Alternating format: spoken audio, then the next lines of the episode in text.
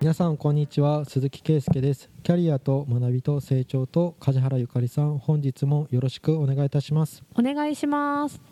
今週ははい。ちょっと判例を紹介したいと思います。はい、よく出てくる相談なんですけど、うん。社員が急に辞めました、よく出るの？急に辞めたが。うん、うん。で例えばようーん就業規則作っててもうん。出る話題なんですけど、うんうんうん退職の申し出は何ヶ月前にする、ああありますね。30日前なんですよ、うん、1か月が多いですよね確かに、うん。で3ヶ月がいいですうちはとか。えー、ああまあなくはないか確かに。予約を取るようなエステとか、あね。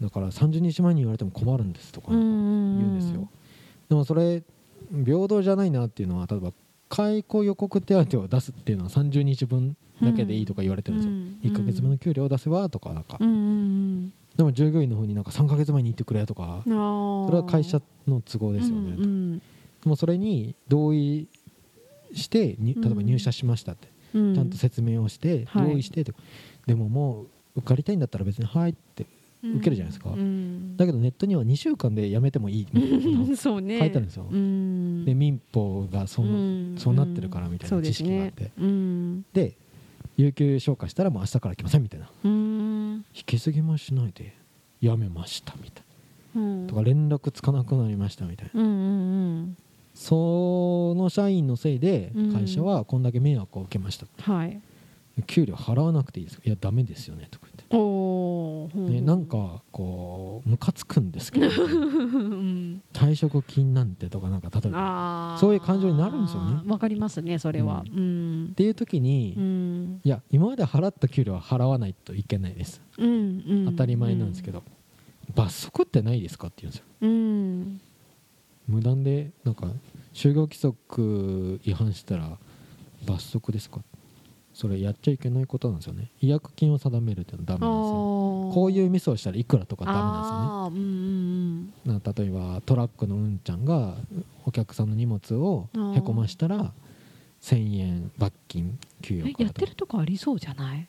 でもダメなんだね金額決めたら。あで金額を決めなきゃいいってこと？そうなんだどんなやつでも1000円とかどんなやつでも1万円とかだダメなんですよ。金額を決めちゃいけないですよね、なるほど。損害を立て替えるっていうのは別に、うん、私払います弁償しますみたいなそれは別にいいんだよ。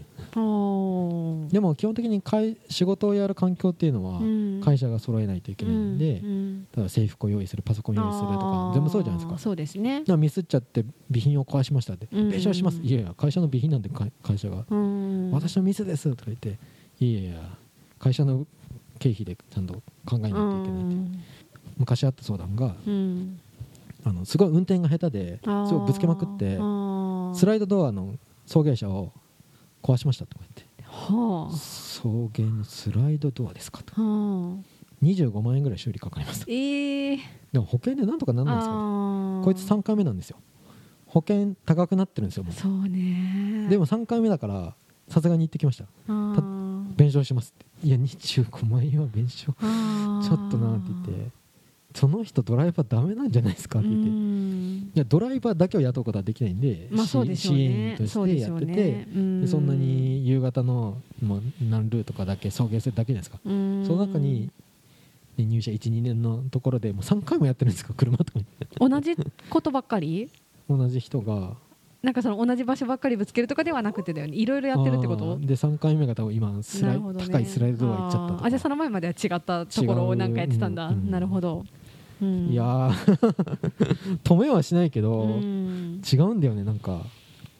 うん。従業員がうん。1億円のダイヤ送迎してたって言って強盗に襲われたら、うん。1億円お前弁償しろなんて言えるわけないじゃないですか。はい。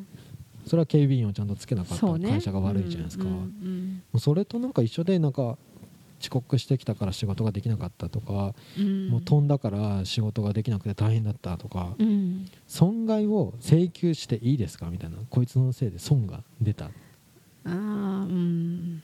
やできません。よ、うん。そんなんできませんよできませんよってずっと言ってたんですよ、うん。っていうのがこの前見つけた判例はできたんですよ。おーどんな内容？えーとですね、急にそのトラックの運送会社でドライバーさんがはい。朝の点呼で今日はここのルートで何件こういうのやってくださいってうん分かりましたって言ったけど、うん。そしたらトラックが出発してなくてはあ。で見たら運転席に退職願い今日付でやめますって聞いてたんですよ。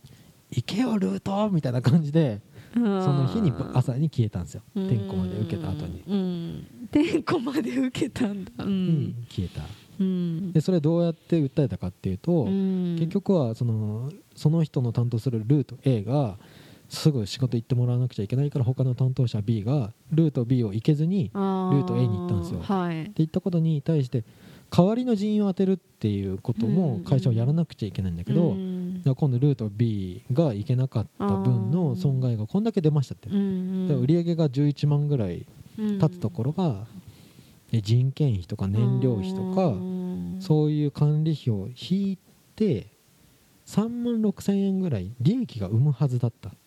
うん。11万の売り上げに対して人件費とか引いてで売り上げが飛んだ話じゃなくてうん。会社に入るはずだった利益の損害額を証明してうん。損害賠償したんですよ。へえそれ認められたんですよ。それはその辞めた人3が万6払うってこと？千の3万6千の損害をうん。従業員が労働の契約義務を果たさずにあの放棄してうんでそれを会社にちゃんと事前に伝えるとか退職の辞意っていうのはっていうルールになってたのにうんそれをなんか急にやめたことによってうん会社はその事前だったらちゃんと挽回っていうか防止するところは会社がやらなくちゃいけないんだけどじゃあ例えば配置を変えてとか。うん。なのにまあ、事前にちゃんとあなたこの日にルートお願いねって言ってあってなのに当日の朝消えたみたいな。うん。そのそれで発生した損害はあなたはちゃんと払うべきですみたいな判決なんですよ。はあ事前って前日でも事前？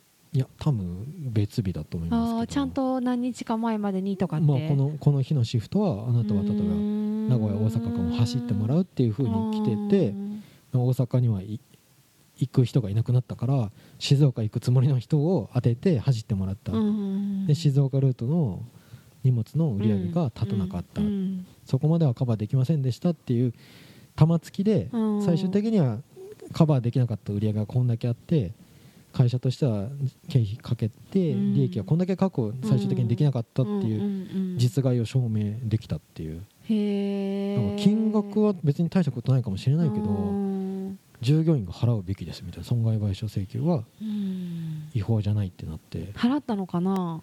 分かんないけど。うん。そういう判決が出たっていうところまでなんですよ。これはすごいなと思ったんですよ。証明できるんだね損害を。基本的に損害なんて請求できないって思ってたし。確かに。た例えばなんか人が辞めちゃって急に採用しなくちゃいけなくてとか言ってでリクルートにお金がかかったとか言ってそのお金でもそれは会社が用意するお金なんでうん。それを辞めたやつに請求するなんて無 無理っすよみたいな。あったけどうん。とか普通は損害が出ないようにみんなカバーしてうん。何クソとかなんか思うらしいんですけどうん。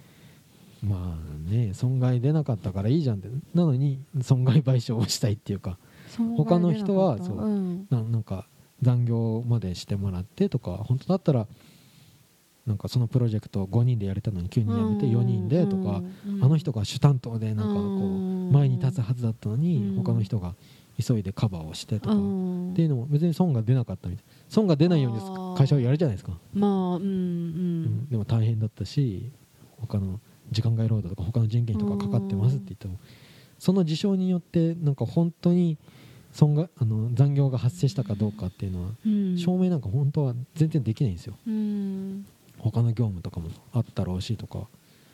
なのにねでも今回のは分かりやすく計算ができたからってことだよね。ちゃんと売り上げが飛んだわけじゃなくてうん。利益が飛んだところをうん。請求したんだよね。売り上げだったら違ったってこと？売り上げだったらいやその金額満額じゃないですよみたいな。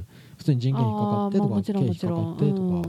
うん。本当の害っていうのは害の金額？うん。だからでもお客さんの売りなんか例えば信用を失ったじゃんこれじゃあとか、うん。そういうのは考慮されてない。は本当に会社が得るだろう利益額だけをあえじゃあ体調不良だったら？体調不良で損害賠償請求？うん、例えば前日から分かってたのに例えばもう調子が悪いとか言わずに当日の朝うん来た時までは頑張ったものの、うん。結局もう無理ですって言って帰ってったとか例えばうん。もう同じように結局行けなかった事情がやめたじゃなくてその人の体調不良だった時は？え請求できないんじゃない？やっぱしたいんだよね。しないよ、うん。やめるっていうその理由の時だけするってこうん。と、急にばっくれやがってみたいな、うん。それで請求してやるぜっていう話だと思うんですよ、でも会社としてその重要な仕事に行く予定が1個飛んでる事実は一緒じゃん。うんでただその体調不良もなんか体調不良あったら人数少ない人数で回してるから前もってちゃんと調子悪かったら言ってよとか言ってたとして、うん。いや言ったら怒られそうだしお前なんかへ下手なこと遊んでなんかやってたんじゃないかとか言われるの嫌だし、うんと思ってとかで言えなくってうん。でもやっぱり体調悪くて当日になってダウンしちゃったとか、うん。しょうがねえなってそれのその場合は終わるってこと？事象一緒だよね。だって起きてる事象は。うん。どっちも行けなくって他の人がフォローしなきゃいけなくてどっか一個はお客さん側に迷惑かける事実が起こってえ従業る、員が体調不良になって損害出ました、うん、それを損害賠償していいですかって裁判やった時に例えばそうそうそうそう例えばの話でね。その前もっ勝て。それでもなんか前日とか前々日から体調悪いってあいつ言ってましたよとか言ってるのが例えばあったとして、前日とか前々日に言ってくれてればこっちもまだ他の手配頼めたのにとかね。うん。例えば何かあったとしてで言ってよっていうのも日頃から言ってたとしてう、ん。でも本人がいやいけるとか怖いから言えないとかなんかそういういろんな理由で言わなかったとしたら、お前が言わなかったせいでって切れる人が例えばいたとしてそんな人いたらちょっと問題だけど、うん。でそれでちょっとその分お前が補填しろよみたいな。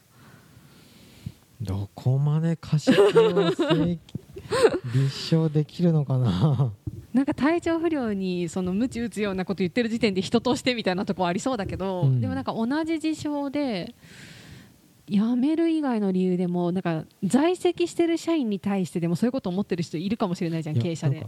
世の中多分なんですけど、それをパンチ出したら、うん。いやパワハラをの方言われあ出されそう。パワハラか。確かに今のパワハラっぽい確かに、うんうん。いや言えなかったんですよ怖くてとかもうそその絶対のなんかこうなるほど。環境があってとか言って、社員でいるうちは会社がめちゃくちゃ弱いってことになるね、うんそうだね。そうすると。やっぱそうだね、うん、だからなるほど。そう会社弱いんですよ。そうだね。なのに裁判官が認めてくれたみたいな、うーん確かに。でっていうのは珍しいなっていうの。確かに確かに。そうだね。いやなんかそこの話をお客さんにうんこの前一件したんですよ。はい。めちゃめちゃ大事ですね。そういうの世の中いっぱい出てほしいですね。とか言ってもう本当に舐めてるやつ多いんすよみたいなこと言ってて。あーわかる。うんちょっとわかる。もう会社本当弱すぎですよみたういな。ことでーん。弱いと思う、何を目には目をみたいな。まあ、目には目は良くないけどちょっと弱すぎじゃない？だって会社の立場って思うよ。それはすごい思そうう。うんうん大事だけどね。ね。従業員が働きやすいのは大事だけど。バックれるバックれられる会社が問題な気がするんだけどなとか。ああそうね。だってこれでさ本当にそれで就業規則ももう会社が弱いんだったら守るために鈴木さんお願いしますってなると、うん。そもそもはさ、うん。そういう人がを取っちゃうとか、でも業種によらない？うん。うん。そそういう人でもなんか取る取る業種もありそうじゃない？例えば腕がいいなりう、ん。元気なりわかんないけど、うん。なんかもう飛ぶ人飛ぶからもうそれでいいみたいな。わかんないけどとそれでいいって言ってる人はいないかもしれないけどなんか全くそういうのが生じない業種とうん。よくある業種っていうのはありそでもその業種の中にいてもちゃんと大丈夫なうそれはそれはいるいる。うんいるいる。だからまあ一概にでもその会社はちゃんと教育ができてるのか、ん。採用でそういう子はまあこの子は無理だなとか、あちーゃんと目利きができてるっていうか採用ができてると思うんですよね、うんうん。